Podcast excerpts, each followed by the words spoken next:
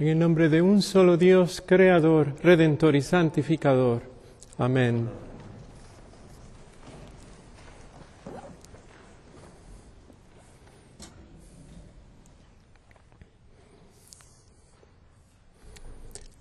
Our brother Edwin left on Wednesday to return to our community in South Africa where he lives. We miss him already. Before he left, he needed a big suitcase to put things he was taking and sacristy things we were sending with him and so on. On Monday, I told him, don't worry. We have many suitcases around here, and I'm sure there is a big one somewhere upstairs that you can take. Let's meet at six, and I'll help you for uh, find one. Upstairs. The monastic enclosure has three levels. There are cells on the second floor and on the third floor. My cell is on the second floor, and I think it is a very nice neighborhood. it is a different world upstairs on the third floor. So up I went to meet Edwin to find a suitcase. Darkness. Why is it so dark up here? I asked.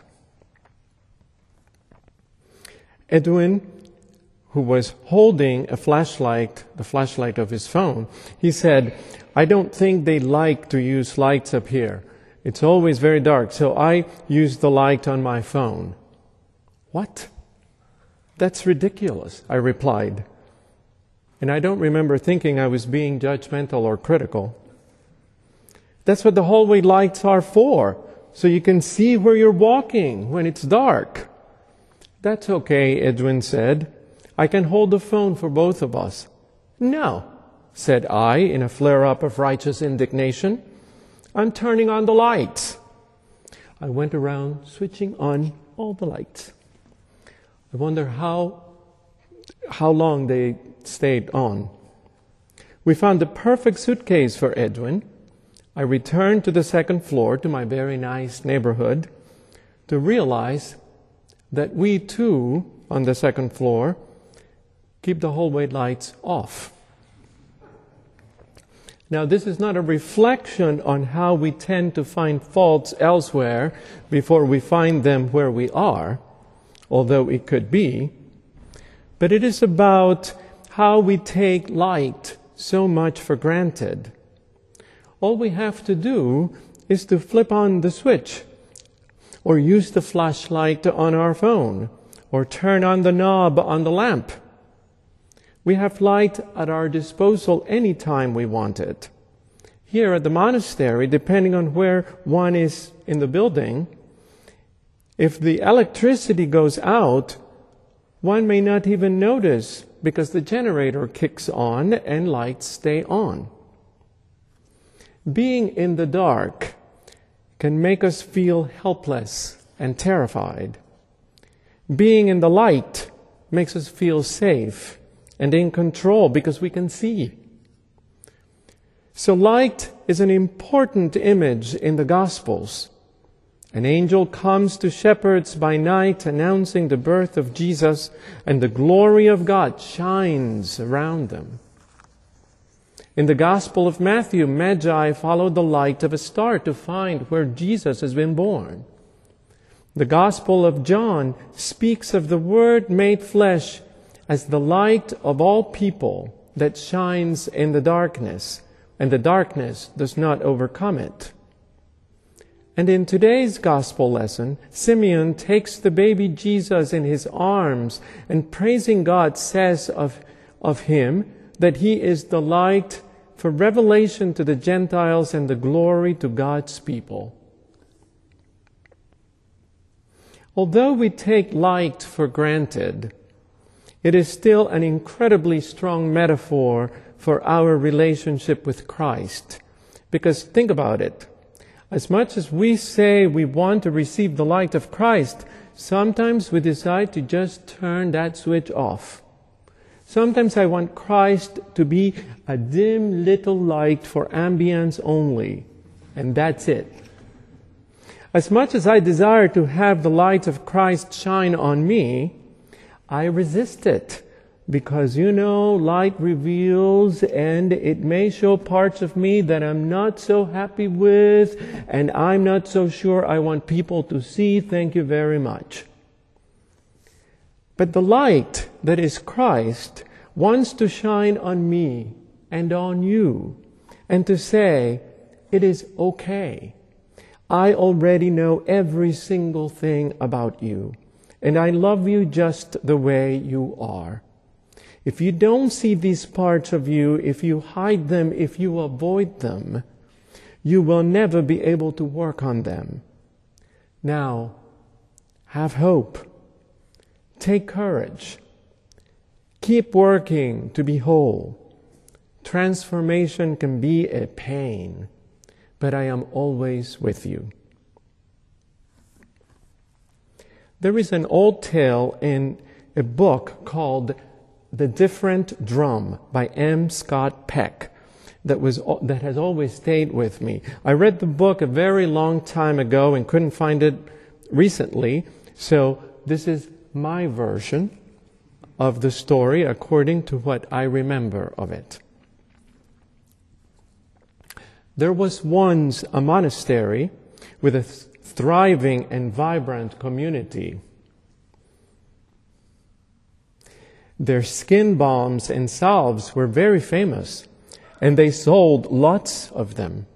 Many people visited the monastery for wisdom and spiritual advice. But as time wore on, fewer and fewer people visited. For some reason, fewer people turned to the monastery for advice. Even the sale of their famous balms and salves began to dwindle. The abbot began to spend many sleepless, nights worrying about the community and wondering what they should do. He prayed and prayed, but the monks became more and more depressed. Soon the buildings of the monastery started showing signs of their depression. The monastery became shabby and untidy and you know that's never good. Now, the abbot knew of a very wise Jewish rabbi who lived not too far away from the monastery. He decided to go visit him and to ask for his advice. The rabbis showed him great hospitality and they visited for a very long time.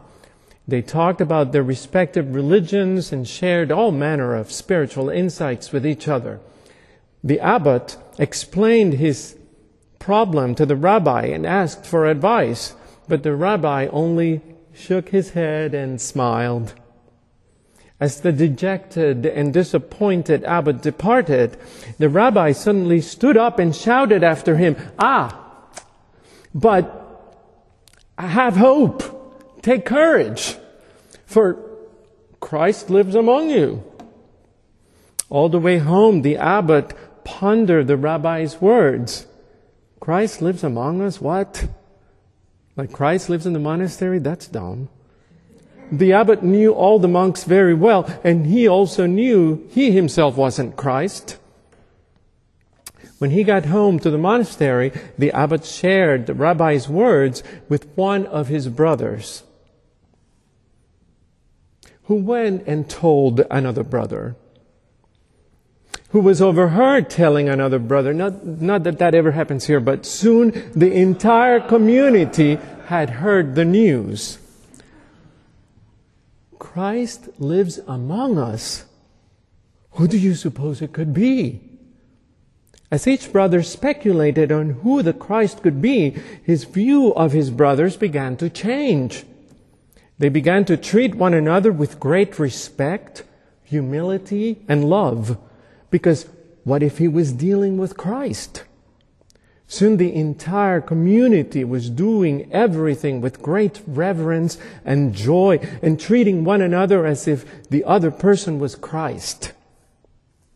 They also started treating every single thing in the monastery as if it were a holy vessel of the altar. The monastery once again became tidy and clean and beautiful. People in the neighboring town began to notice the change that had come over the monastery monastic community. The quirky monks all of a sudden looked radiant to everybody, shining like the sun. People once again flocked to the monastery and were energized by the spirit of the brothers. The monastery still prospers today, and it is known as the Monastery of the Light because rumor has it that Christ lives there. Have hope and take courage, for Christ is always among us. And may Christ's light, enkindled in our hearts, shine forth in our lives. Que así sea en el nombre del Padre, del Hijo y del Espíritu Santo. Amén.